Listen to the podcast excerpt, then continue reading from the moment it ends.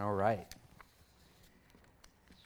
The Word of God is living and it is powerful and it is sharper than any two edged sword. Amen. In fact, as we saw as we were going through Second Timothy, right, that the scriptures, they are theopneustos, meaning they are theos, God, pneustos, breathed. They are breathed out by God.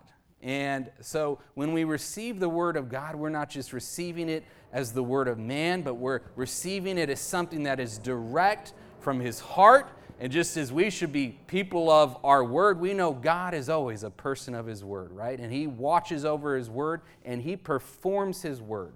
So I tell you, as we're reading the Word this morning, and as we're reading even how it applied maybe to God's people 2,500 years ago, well, whatever application it had to people 2,500 years ago, it still has application for God's people at all times. Amen? It has application for you and I here today in San Fernando in Mission City Church. And I'm just going to do a standalone message this morning. We're particularly going to be looking at the book of Isaiah this morning. And I'm calling the message this morning God holds his people in his hands. God holds his people in his hands. You know, the last couple weeks, one thing I've been doing, I, have mentioned this the last several months, I've been studying the book of Revelation. One thing I've been doing the last couple of weeks has been reading the major prophets of the Old Testament Isaiah, Jeremiah, Ezekiel, and Daniel. And part of the reason why is because uh, verses and images are uh, from these four prophetic books are used all throughout the book of Revelation. And as I've been seeking a much deeper understanding of Revelation, um, seeing that it's something I, I intend to teach more on this year, I've, I've been going through these books more in depth. And while going through Isaiah, I was deeply encouraged by how God is described as taking care of his people. And I thought, you know what? I just need to have a standalone message and share that with you all as we head into 2024. And I want to look at a couple of passages in Isaiah this morning, alongside of some other passages, particularly uh, Deuteronomy, that have to do with the theme of God carrying his people. And what is so remarkable is that though God carried his people throughout the Old Testament, they did not recognize that he was carrying them. They were unaware of this remarkable grace in their life. And so ultimately, because they were unaware that God was indeed carrying them throughout everything in life, they ended up making a lot of mistakes, right? So, the goal of this message is for us to wake up to the truth that God indeed is carrying us, that He indeed holds us firmly in His hands. And as we are aware of that deep truth that comes straight from the mouth of God Himself, I believe that you and I can move fearlessly into 2024 in all the things that God desires for us to do this year. Amen? We need to believe the truth that God is firmly holding us in his hand. Now, the first passage from Isaiah I want to read this morning is Isaiah 46. In Isaiah 46, verse 3, God says this He says, Listen to me, O house of Jacob, and all the remnant of the house of Israel, who have been upheld by me from birth, who have been carried from the womb even to your old age, I am He. And even to gray hairs, I will carry you. I have made and I will bear, even I will carry and will deliver you. Amen? Now, I want to read from the NASB of verse 4 again. God says this Even to your old age, I will be the same and even to your grain years, I will bear you. Amen. You know, uh, aren't you glad God bears you even to your graying years? How many have a little gray in you? How many have a lot of gray? Aren't you glad? Hallelujah. You know, the, the book of Proverbs actually multiple times it extols those who have gray hairs, right? Like, it's a great honorable thing to have gray hairs, and yet we color the gray hairs, right? That's okay, you know. But how many know even when they're colored, God sees them gray, huh? And He says, I'm still going to carry you in your graying years. Last year I was kind of alarmed, or not last year, last month, which I guess was last year. I was alarmed at how many gray hairs I had in my beard. And you know, you're like, oh man, it's almost 10%, 15% gray. I want to pull some of these gray hairs out. It's getting a little bit too gray. But then I remind myself, you know what? God says gray is a good thing. So this is the good news. You know, the first thing God says is that from birth, he upheld his people. From birth. The word upheld comes from a Hebrew word that means to carry a load. Other translations say he bore his people. He carried the load of his people. He sustained his people from their birth. He then goes on to say that they had been carried from the womb.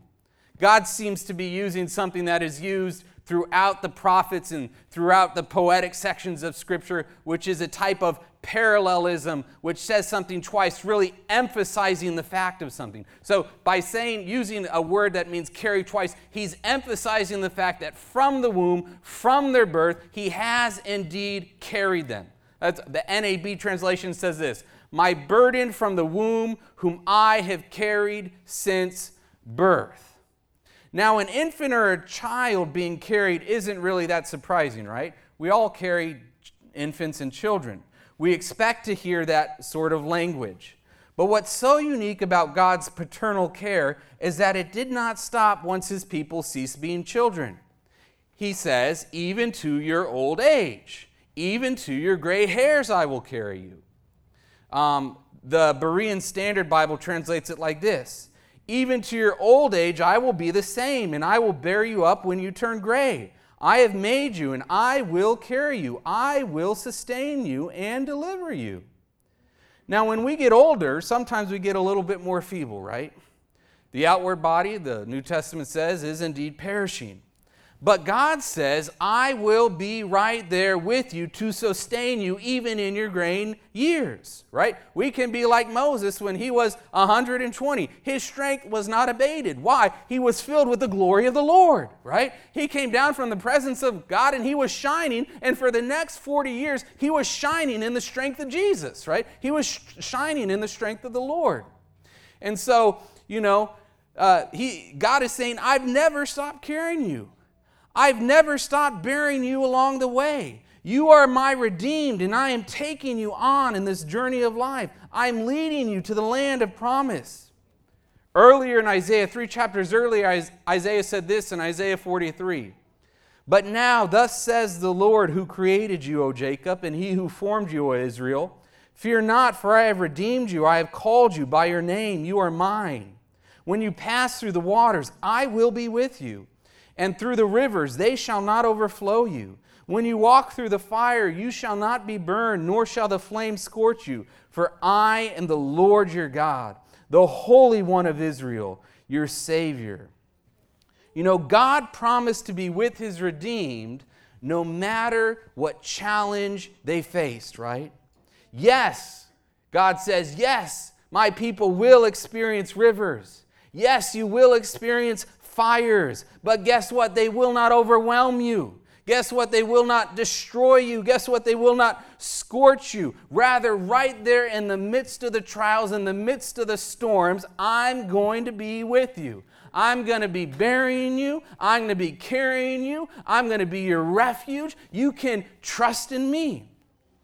You know, at the end of the book of Deuteronomy, right before Moses climbs to the top of Mount Nebo and dies, he gives a prophetic blessing to the 12 tribes of Israel. And at the end of that prophetic blessing, he, he sings a prophetic song about what the redeemed could expect about God as they trusted him. And this is how he ends his prophetic song. In Deuteronomy 33 26, Moses says, There is no one like the God of Jeshurun who rides the heavens to help you, and in his excellency on the clouds. The eternal God is your refuge, and underneath are the everlasting arms. What is Moses saying in this? This is the last thing he says in Deuteronomy before he goes up and dies. What is the last thing he's leaving the people of God with? Well, Jeshurun. Who, there's no one like the God of Jeshurun. What is that? Well, it's just another way of, of writing Israel that is a term of endearment. It, it means the beloved Israel. There is no one like the God of the beloved Israel. There is no one like the God, also, it can mean like the child of the upright. Why? What does God do for his beloved child Israel? Well, he rides the heavens to help them, right? What does this mean? God is her ever present help in the time of her need. You know, there's, there's a, a beautiful image right there at the end in verse 27. Underneath are the everlasting arms, right? Or as other translations put it, his everlasting arms will be under you. You know, that is what carrying the redeemed, even to their gray hairs, looked like. The everlasting arms of the eternal God sustaining them and helping them in their time of need. You know, children are at rest and at peace when they're in the arms of their mother and father, right? How do you get a, a, a whining child to, to go to sleep? Well, usually what do you do? You pick them up in your arms and you rock them and you sing to them, and hopefully, you know, usually, a lot of times, what? They'll fall asleep, right? They don't have to worry when they're in the arms of their parent whether they will be dropped, right? It's a, it's a, it's a, a place of total peace point for the child. Now, how many know that, that human arms, they weary, right? They grow tired, right? They're not everlasting arms. They need to set the child down eventually, right, in a crib or a bed, right? Or, or what's going to happen? Their, their arms are going to go numb, right? And their mind might go a little crazy. But God isn't like that. You know, I remember, you know, when I was, uh, uh, when my daughters were uh, six and four, this was like six years ago, and uh, I, someone gave us some passes to California Adventure. It was right when Donnie came out from Costa Rica. So he went with us, and, you know, we're there all day long. You know, by the time it gets about nightfall, 8, 9 o'clock, you know, how many know of four and six year olds who've been walking all day, they're going to be tired. And, you know, I didn't have any strollers or anything with me. So you're there, and what I have to do the last two hours, I got to carry the six year old, right? And Donnie's got to carry the four year old. He's like, oh my gosh, how can you do this, right? It's impossible. How could you do this? You're like a, you're like a Superman, right? Well, guess what? You're exhausted, you got to sit down on a bench, right? You can only go so long. You're not going to make it. And you just thank God and rejoice when you get to the bus that takes you back to the parking lot and say, Thank you, Jesus, I made it. I'm alive, right? Well, God is not like that, right? God never grows weary, right? God's arms uh, never last in strength. And when we meditate on the fact that we're held in the everlasting arms of the eternal God, there is a great comfort with, that comes when we meditate on that truth. There is an awareness of God's presence. There is an awareness of His love, of His care, of His protection, and ultimately of His exceedingly great peace. You know, I think of that great hymn that we're leaning on the everlasting arms, right? It's, it's a phrase that's drawn right there from Deuteronomy 33 27. Goes like this What a fellowship! What a joy divine, leaning on the everlasting arms. What a blessedness, what a peace is mine, leaning on the everlasting arms. Leaning, leaning, safe and secure from all alarms, leaning, leaning, leaning on the everlasting arms. Oh, how sweet to walk in this pilgrim way, leaning on the everlasting arms. Oh, how bright the path grows from day to day, leaning on the everlasting arms. What have I to dread? What have I to fear? Leaning on the everlasting arms. I have blessed peace with my Lord so near, leaning on the everlasting arms. Amen. So, where, where Moses basically ends Deuteronomy speaking of God's everlasting arms as God's people's help, as their refuge, well, he be- began Deuteronomy in a very similar way. In chapter 1 of Deuteronomy, Moses reminded the people that God had carried them in their wilderness experience. In fact, Moses reminded them of a, a stirring speech that he had given to Israel after they made it to the border of the promised land. So, how many know they made it to the border of the promised land uh, only a little after a year after they exited Egypt, right? And, you know, what did they do when they get to the border of the promised land? Moses sent 12 spies into the land, right? And they came back and they described the land. It truly is a land that flows with milk and honey. Look at these clusters of grapes that we got to carry on poles all the way back to you. It's incredible. It's, it's beautiful. It's magnificent. And yet, there's fortified cities in there. And yet, there are giants there. And yet, there are the descendants of Anak there. And I don't think we can go in, right? Only Joshua and Caleb, only two of them thought they could go in. And this is uh, what Moses had to say in Deuteronomy 1, verse 29. After they brought the report, the spies brought the report. He said this Then I said to you, Do not be terrified or afraid of them. Speaking of the giants, the descendants of Anak, the fortified cities, the strongholds. Do not be afraid or terrified of them. The Lord your God who goes before you, he will fight for you according to all that he did for you in Egypt before your eyes, and in the wilderness where you saw how the Lord your God carried you as a man carries his son, in all the way that you went until you came to this place. Okay, so what does Moses say? Moses essentially saying, Giants, fortified cities, that is a piece of cake for our God, right? You know, He's, he's basically saying, It's only been a year, and you've already forgotten what God did for us in the land of Egypt. It's, it's only been a year, and you've, you've already forgotten the 10 magnificent plagues that He brought against our enemies. Have you already forgotten how He split the Red Sea? Have you already forgotten how He's given you manna each and every day? More than that, have, have you already forgotten how God has carried us like He carries a child? He's led us by a pillar of cloud by day and fire by night. How do you not realize this? How do you not understand that you are more than capable of inheriting all that God has promised you? Of going into the land of milk and honey, of possessing the vineyards that you did not plant, of living in the houses that you didn't build. Don't you realize the gracious gift of God is just waiting there for you? Why are your eyes on the giants? Why are your eyes on the strongholds? Why aren't your eyes on the promises? And, and Moses tells us what the response was to his rousing speech. Verse 32.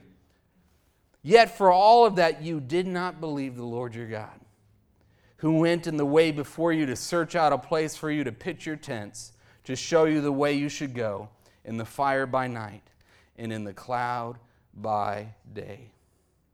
Now, Israel, in more ways than we have today, had manifest miracles all around them all the time, right? Every day they were surrounded by the supernatural the cloud, the fire, the manna, they visibly saw it. Yet they were still full of terror. They were still full of unbelief. A lot of them still wanted to go back to Egypt, right? Now, Moses is giving this speech in, in, in, um, in Deuteronomy. He's giving it 38 years after that event at the end of his wilderness wandering. When he's at 120 years old, he's at, he's at the Jordan River, he's getting ready to go up Mount Nebo. And, and the Israelites would not have simply thought about God carrying them for those first year or two years in the wilderness when he says, Remember how the Lord carried you as a, as a man carries his child. But they would have thought how God carried them in the wilderness for those 40 years. How for the next 38, 39 years, God continued to hold on to them. He continued to go before them, He continued to light their way. In fact, this is how Isaiah speaks of God's care for his people in the wilderness. In Isaiah 63, verse 7, I will mention the loving kindnesses of the Lord and the praises of the Lord, according to all the Lord has bestowed on us, and the great goodness toward the house of Israel, which he has bestowed on them according to his mercies, according to the multitude of his loving kindnesses. For he said, Surely they are my people, children who will not lie. So he became their Savior. In all their affliction, he was afflicted, and the angel of his presence saved them. You know, this is talking about, you know, when he saw them groaning in the land of Egypt, he was, he was afflicted in their affliction. He saw it, and so he came down to deliver them. And he sent the angel of his presence, and there's the picture, uh, you know, of the Passover of them being brought out of Egypt the angel of his presence and he saved them. In his love and in his pity, he redeemed them, and he bore them and carried them all the days of old. He bore them and he carried them all the days of old. And like Moses, Isaiah goes on to mention how, despite God's remarkable care of his people, despite his caring of them and his great redemption showed toward them, he goes on to say how they rebelled against him and they grieved the Holy Spirit. You know, it's like all this that God has done, and yet they still harden their heart. They still refused to see what the Lord had done for them, to give thanksgiving, to walk by faith rather than by sight, even though they even had the sight in front of them. I like that phrase there right in, at the end in verse 9. He bore them and carried them all the days of old. You know, if God bore Israel under the old covenant, how much more will he not carry and care for his new covenant people? If God, according to the magnitude of his loving kindnesses, his great graces, his great hesed, his great love was so great for Old Covenant Israel, how much more for the church of Jesus Christ? And we see indeed that it is a much more a much more powerful truth that the church, yes, in an even dearer way, in an even closer way, in an even stronger way, is held in the hands of God and is held near to his heart. How do I know that? Jesus himself told us that. In John 10, Jesus gave a speech in Jerusalem about how he is the good shepherd. He said he was not like the shepherds of Israel in his day, no. He, they were poor shepherds who didn't know his father. They, they did not care for the father's sheep. In describing how he cares for us as a good shepherd, one thing he says is that he holds us fast in his arms. And his arms that he pictures for us are pictured as the most secure place in all existence. That if you are in Christ's arms, absolutely nothing outside of his arms can possibly remove you from his grip. This is what he says. Jesus speaking in John chapter 10, verse 27. My sheep hear my voice, and I know them and they follow me. And I give them eternal life, and they shall never perish, neither shall anyone snatch them out of my hand. My Father, who has given them to me, is greater than all, and no one is able to snatch them out of my Father's hand. I and my Father are one. Aren't you glad for that promise from Jesus? Jesus says he gives. It's a gift. Aren't you glad for the gift of eternal life? Jesus says he gives his sheep eternal life. He says they are absolutely, fully secure in his hand. So, what should we do in light of that truth? We should rest in his hands and not rebel against him like the Israelites did in the wilderness, right? We need to be people of faith, knowing we are so secure that we can always move forward, trusting in the promises of God, knowing we are His priestly people, knowing we're going to move forward and be the people who He's called us to be.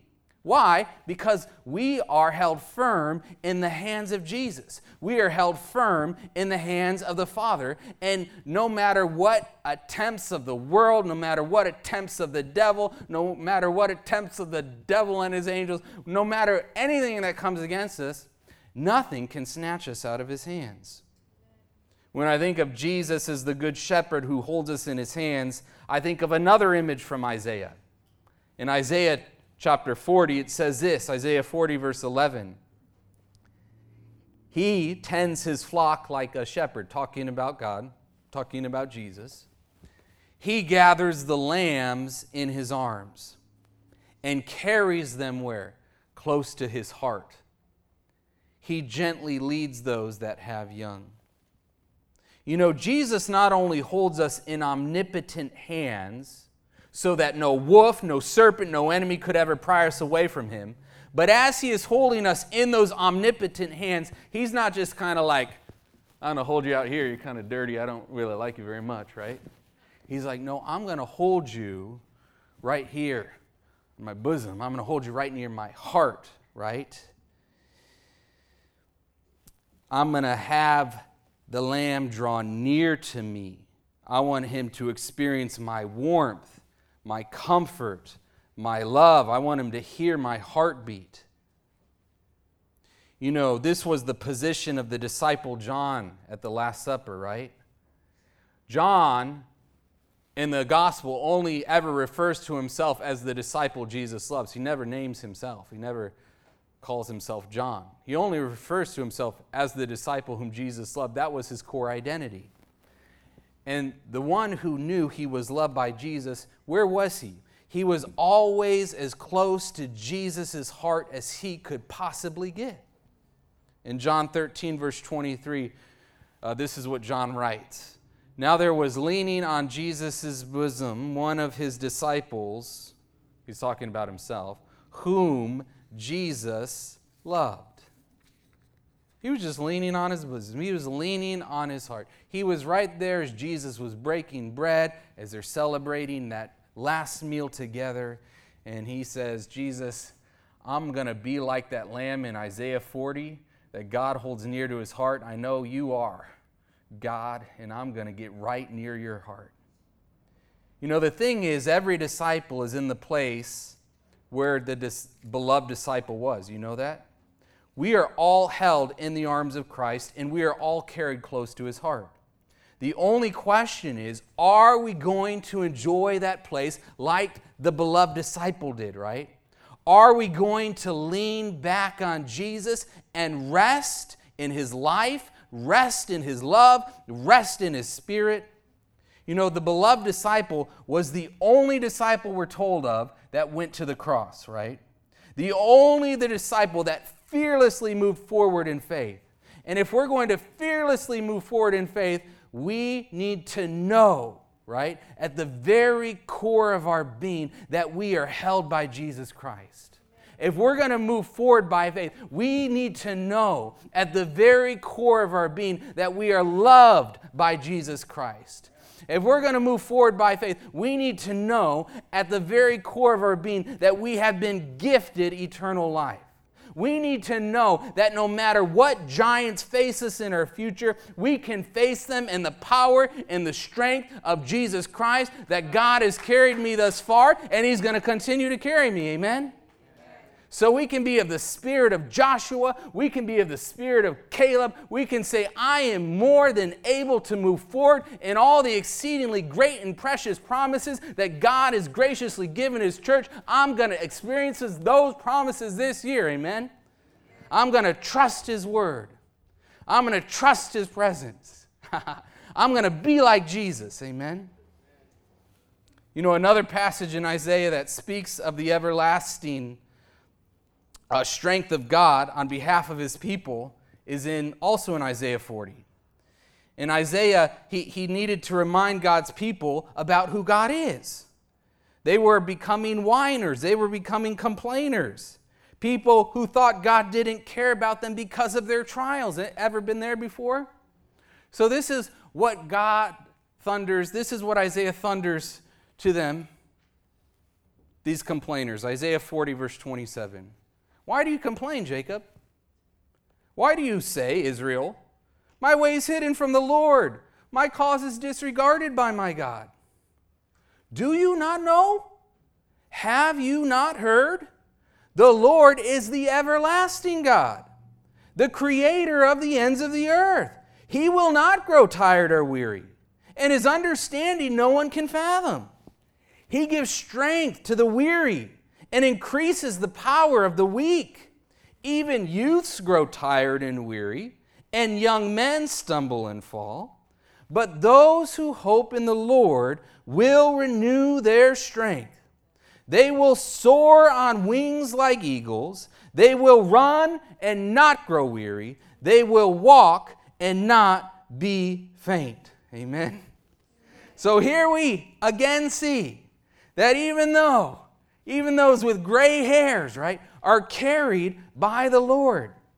Even those who are old can have their strength renewed.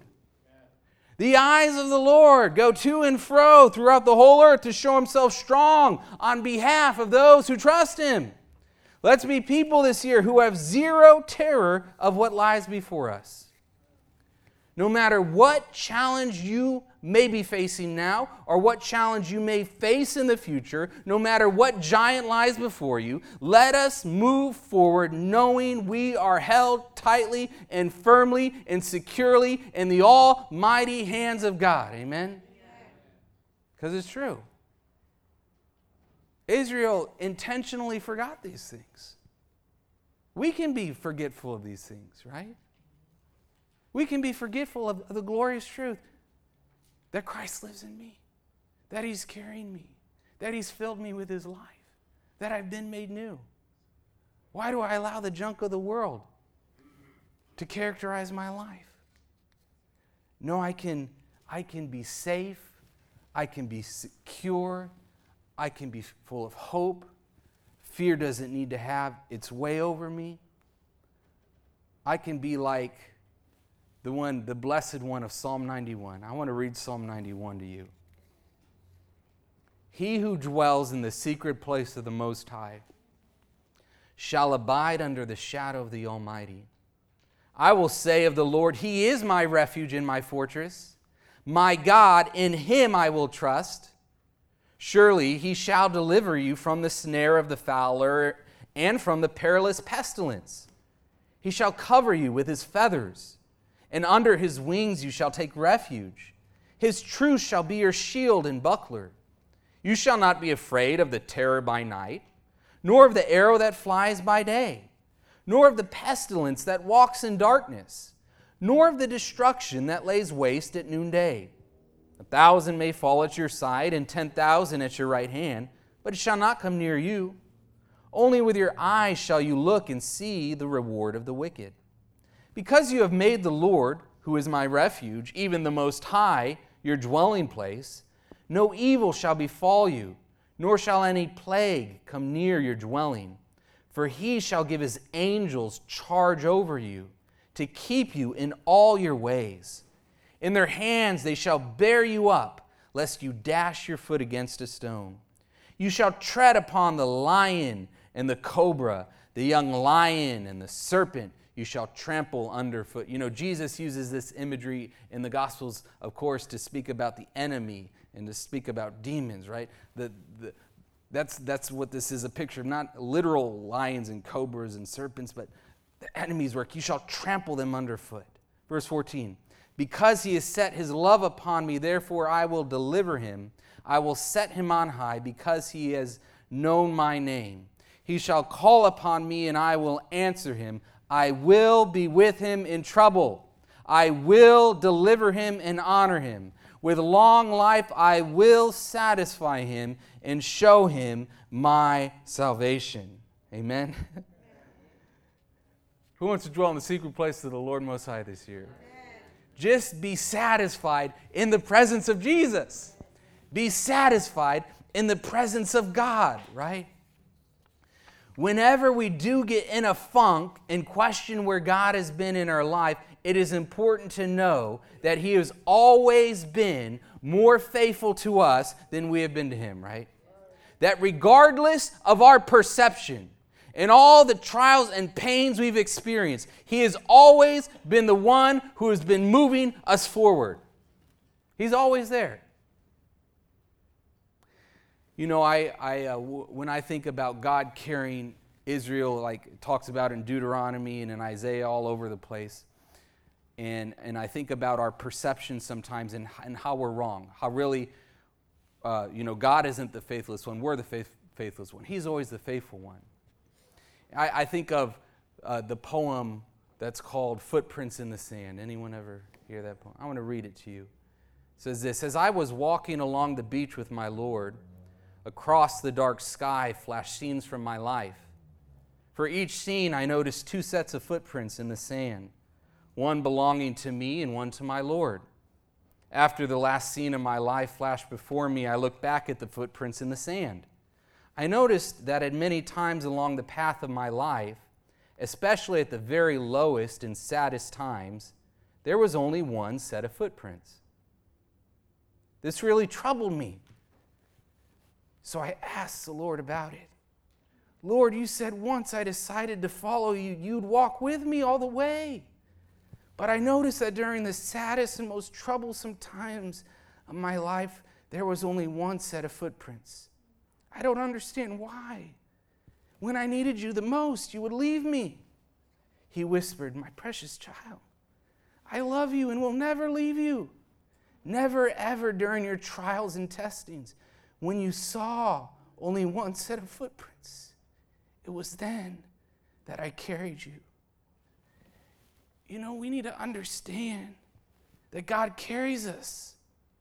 When we are young, He carries us. When we are old, He carries us. When we come out of the womb and we're bald, He carries us. When we're 100 years old and we're bald, He carries us, right? He's always carrying us.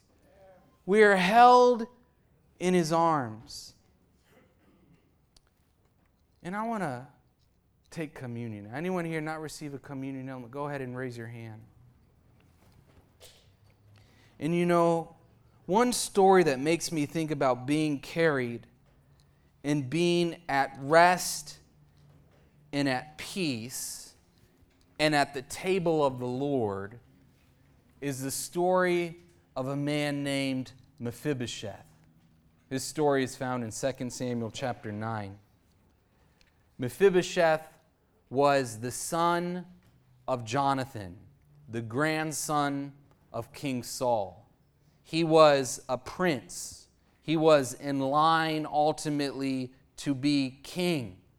But of course, God had other plans. He raised up the man David, who would become king after Saul. And so, what happens as Saul's kingdom is falling apart, and he and Jonathan, his dad, Mephibosheth's dad, dies in battle, what happens is they're running, everyone in, in, in, the kingdom is scared, and the nurse takes Mephibosheth when he's five years old, and she's carrying him. And she's running away, and she trips and she falls, and Mephibosheth, he hits the ground the wrong way, and we're told that from that moment on, he is lame. I don't know if he's paralyzed in his legs or what, but he can no longer walk on his own. So he goes out into hiding. Here's this, this, this prince who's supposed to reign in life, and now he's in this place of hiding where a bunch of criminals were, a place called Lodabar.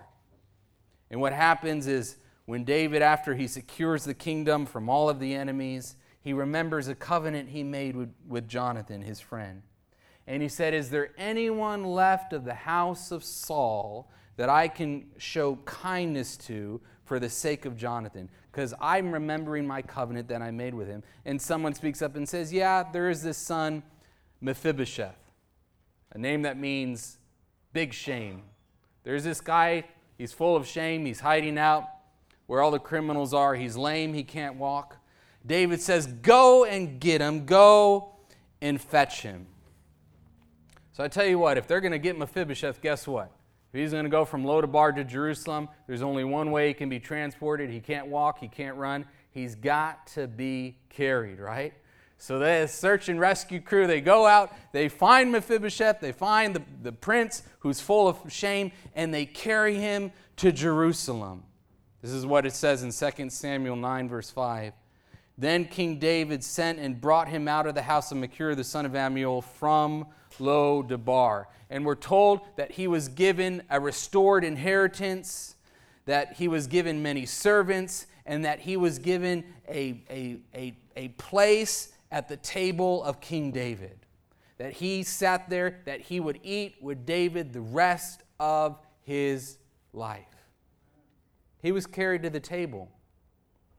There was a band called Leeland. They, they wrote a song, I don't know, 15, 20 years ago called Carried to the Table. And one thing, I like a lyric in that song. It says, uh, it says, I don't see my brokenness anymore when I'm seated at the table of the Lord. You know, that's like Mephibosheth, right? When you're at the table and he was lame, but he didn't see the brokenness, he just saw the blessing. He just saw that he's really adopted into David's family, that he's partaking of the blessings of David, that he's redeemed, that he's restored, that he's made new.